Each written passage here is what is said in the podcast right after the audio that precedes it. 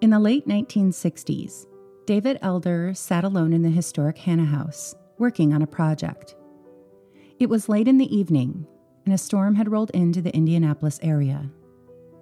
David's concentration was interrupted by the sound of glass shattering onto the basement floor beneath him. Alarmed, but not too surprised, David assumed some kids had broken into the aging mansion and knocked down one of the barrels filled with fruit jars, which were often stored downstairs. As David descended into the basement and surveyed the area, to his surprise, he noticed nothing appeared out of place. There was no broken glass, no barrels tipped over, no kids, nothing. Little did David know, on that stormy Indianapolis night, he and others would experience many more unexplained phenomena throughout the years, that this was only a taste of what was to come.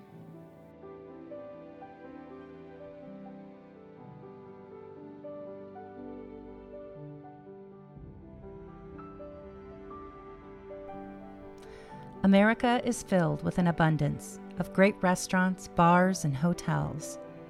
But among the laughter, clinking of glasses, and great conversation, there are quiet reminders of a time gone by, of people and the lives they've lived. And sometimes, if we pay attention, we can hear them. These are their stories, and this is Ghost and Grub.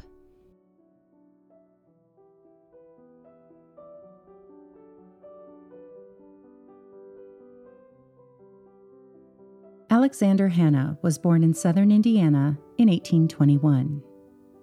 He left Indiana sometime around 1850 and took a chance to seek his fortune out west during the California gold rush. His risk taking paid off, and within five years, Hannah had earned enough money to co own a ranch in California. In 1955, Hannah sold his share of the ranch, as well as other businesses he owned out west, and returned to Indiana. He acquired 240 acres south of downtown Indianapolis, and it was there that Alexander Hannah planted his roots and lived a long, prosperous life. Hannah built his dream home on a portion of those 240 acres. He spent his days working on several vocations, including farming. He was particularly interested in the scientific advances of agriculture, growing several different crops and raising a number of livestock. In 1872, Alexander Hannah would embark on another adventure. He married Elizabeth Jackson.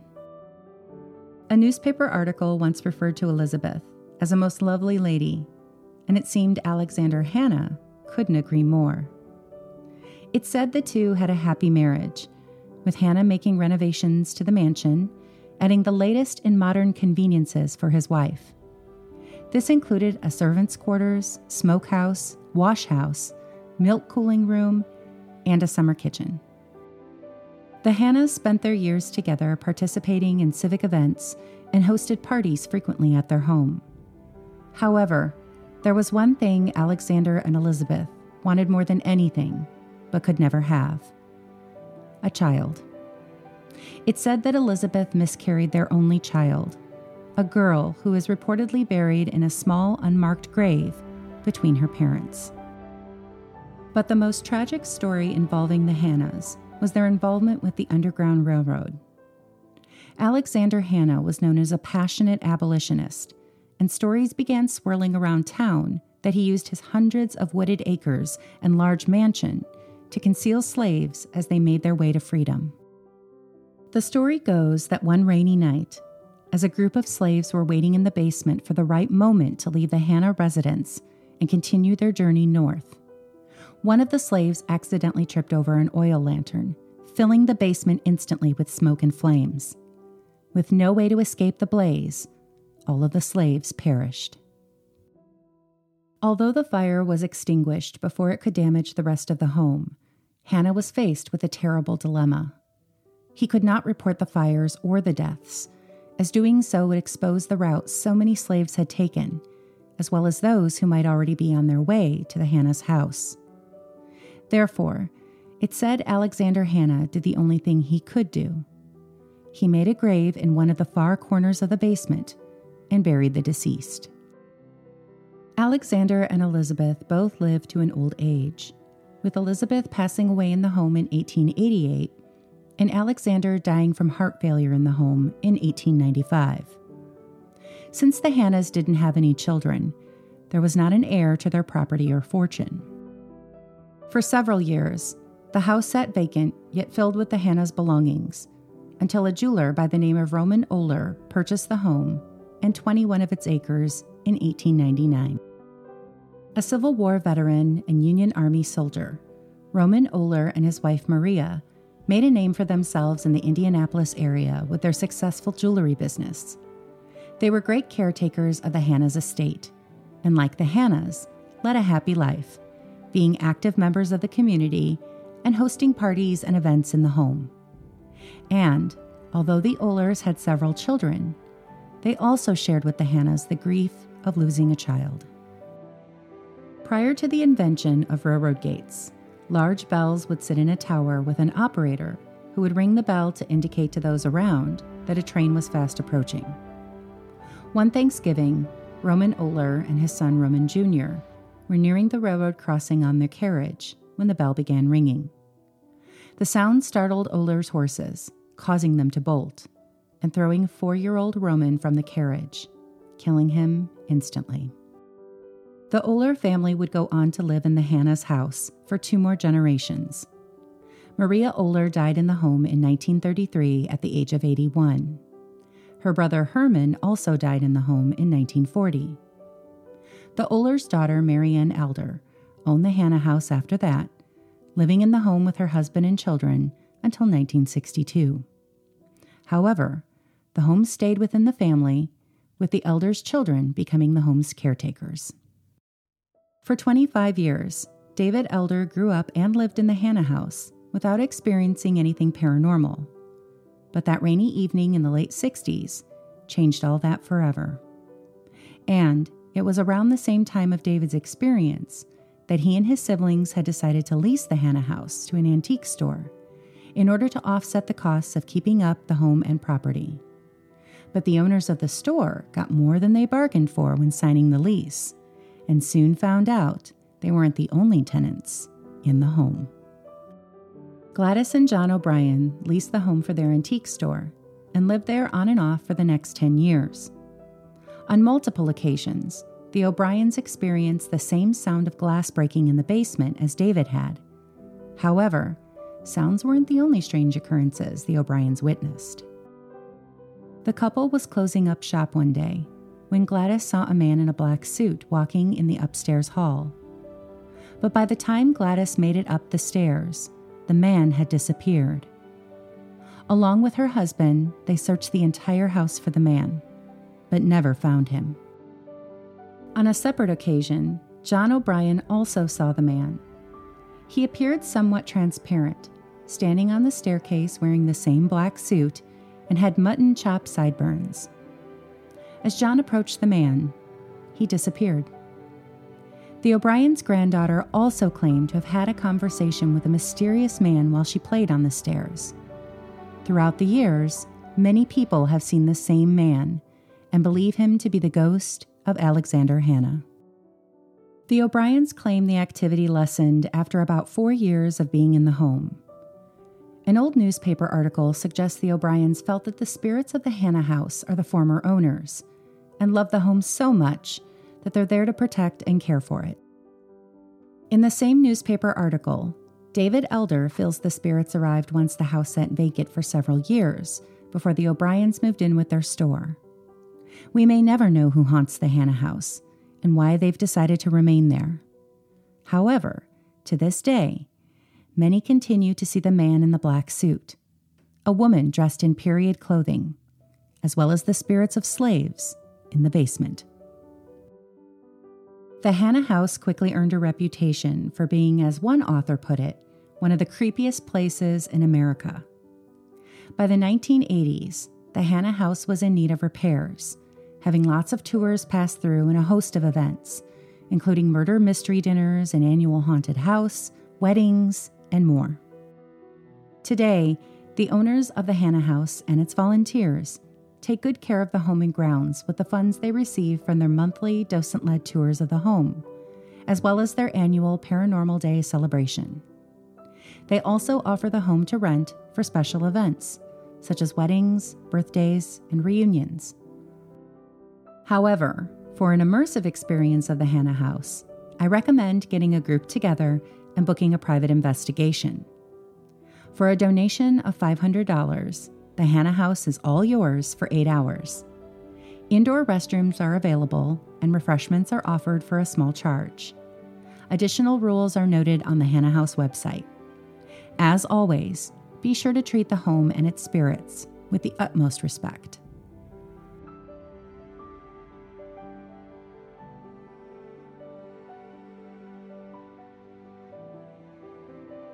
When in Indy, a tour of the Hannah House is on the top of my list. However, if you're visiting the Indianapolis area solo or with a smaller group, and there isn't a tour at the Hannah House available, another place to experience the stranger side of Indy is the City Market Catacombs Tour. Built in 1886, the underground passages and arches made from limestone and brick are all that's left of the now defunct Tomlinson Hall, which burned to the ground in 1958. And while Indy's catacombs do not necessarily contain human remains, many have reported the underground passageways to be haunted.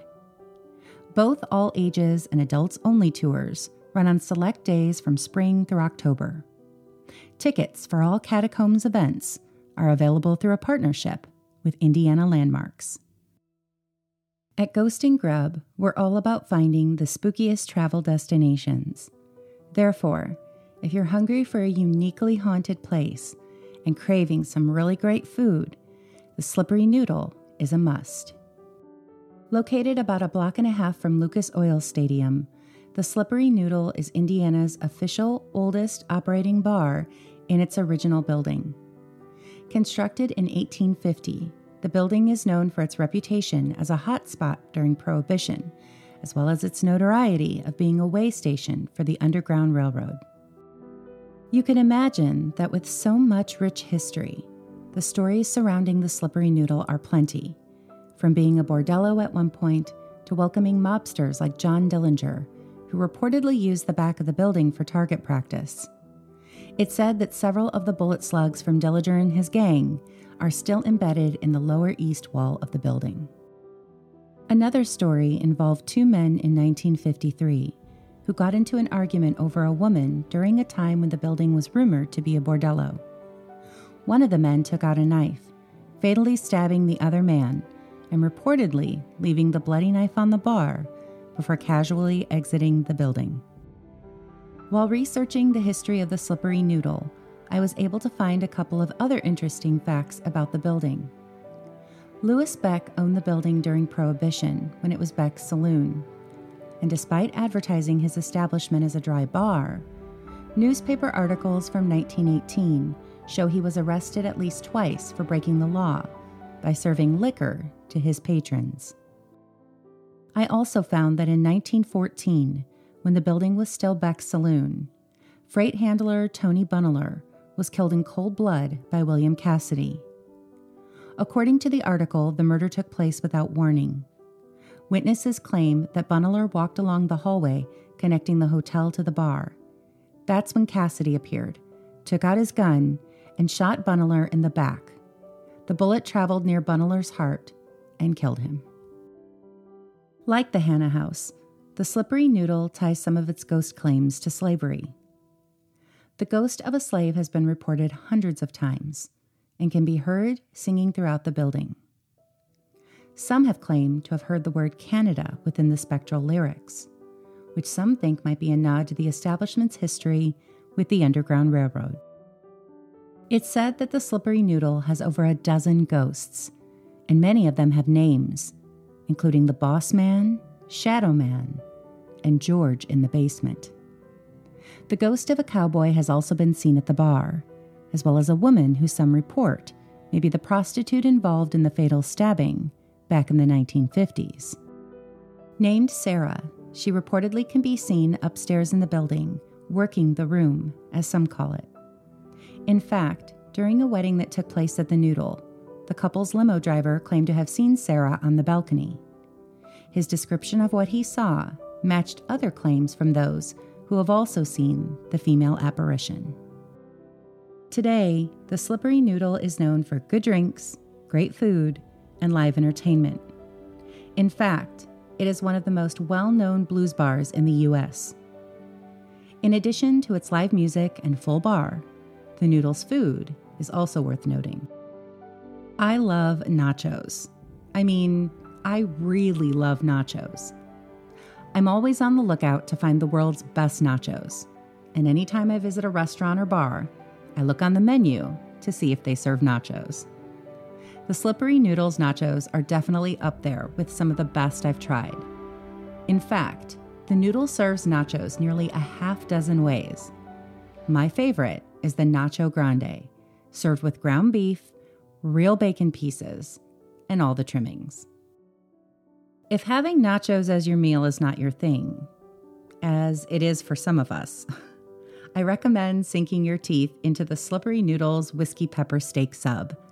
Imagine thin slices of steak drizzled with the bar's own signature whiskey pepper marinade, then topped with grilled onions and your choice of cheese. Order their homemade onion rings on the side and a glass of their This Is It IPA for a truly unforgettable meal. During slower times, staff at the Noodle have been known to give patrons tours of the building upon request. And at one time, the Slippery Noodle hosted its own official paranormal tours of the building for all ages and offered a discount for a meal post tour. However, I haven't seen any recent tours being advertised since the untimely passing of the bar's head noodle, Hal Yeagy Jr. But be sure to follow the Slippery Noodle on Facebook and check out their website to receive updates and information on any future tours, as well as their always updated live music calendar. When you visit, be sure to raise a glass to Hal Yeagy Jr. and the rest of the Yeagy family, who have taken great care of the Slippery Noodle for nearly 60 years and continue to celebrate its historical and paranormal past.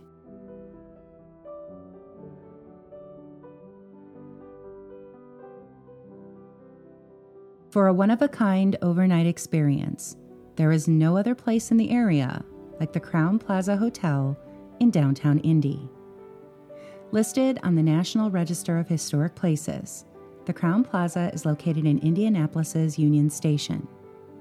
It boasts 55,000 square feet of event space, a grand ballroom, and modern amenities such as an on site indoor pool, fitness center, and dining options. Guests can stay in any one of the Crowne Plaza's well appointed guest rooms, but the most unique aspect of the hotel is the 1920s Pullman cars. You heard right, you can stay in an authentic train car located directly on a set of decommissioned tracks inside the hotel. Each private train car suite offers the same amenities as one of the hotel's regular guest rooms, offering a one of a kind experience. Each train car suite is named after a famous person from the first half of the 20th century. And surrounding the outside of the trains are what people call the hotel's ghost travelers. These white, life size statues include men in suits, families, and children. Dressed in early 20th century clothing, the statues are frozen in active poses, common to what one would find at a bustling train station. And while the figures alone tend to make some guests feel uncomfortable, it's the stories of actual paranormal activity that have made the Pullman cars a favorite among those looking to have a paranormal encounter of their own. In fact, the entire Crowne Plaza is said to be haunted, including spectral sounds regularly heard throughout its grand ballroom. Others have heard and felt phantom trains blazing by the hotel in the night. Actual trains do still operate within close proximity of the hotel, so if you're looking for a quieter stay, you may want to choose one of the hotel's standard guest rooms. I'm all about immersive experiences, so if you're like me, definitely book a stay in any one of the authentic train car suites. You'll get your own train car to sleep in, And who knows? You might get lucky enough to experience the sounds of phantom trains pulling into the station to pick up some actual ghost travelers bound for some mysterious destination.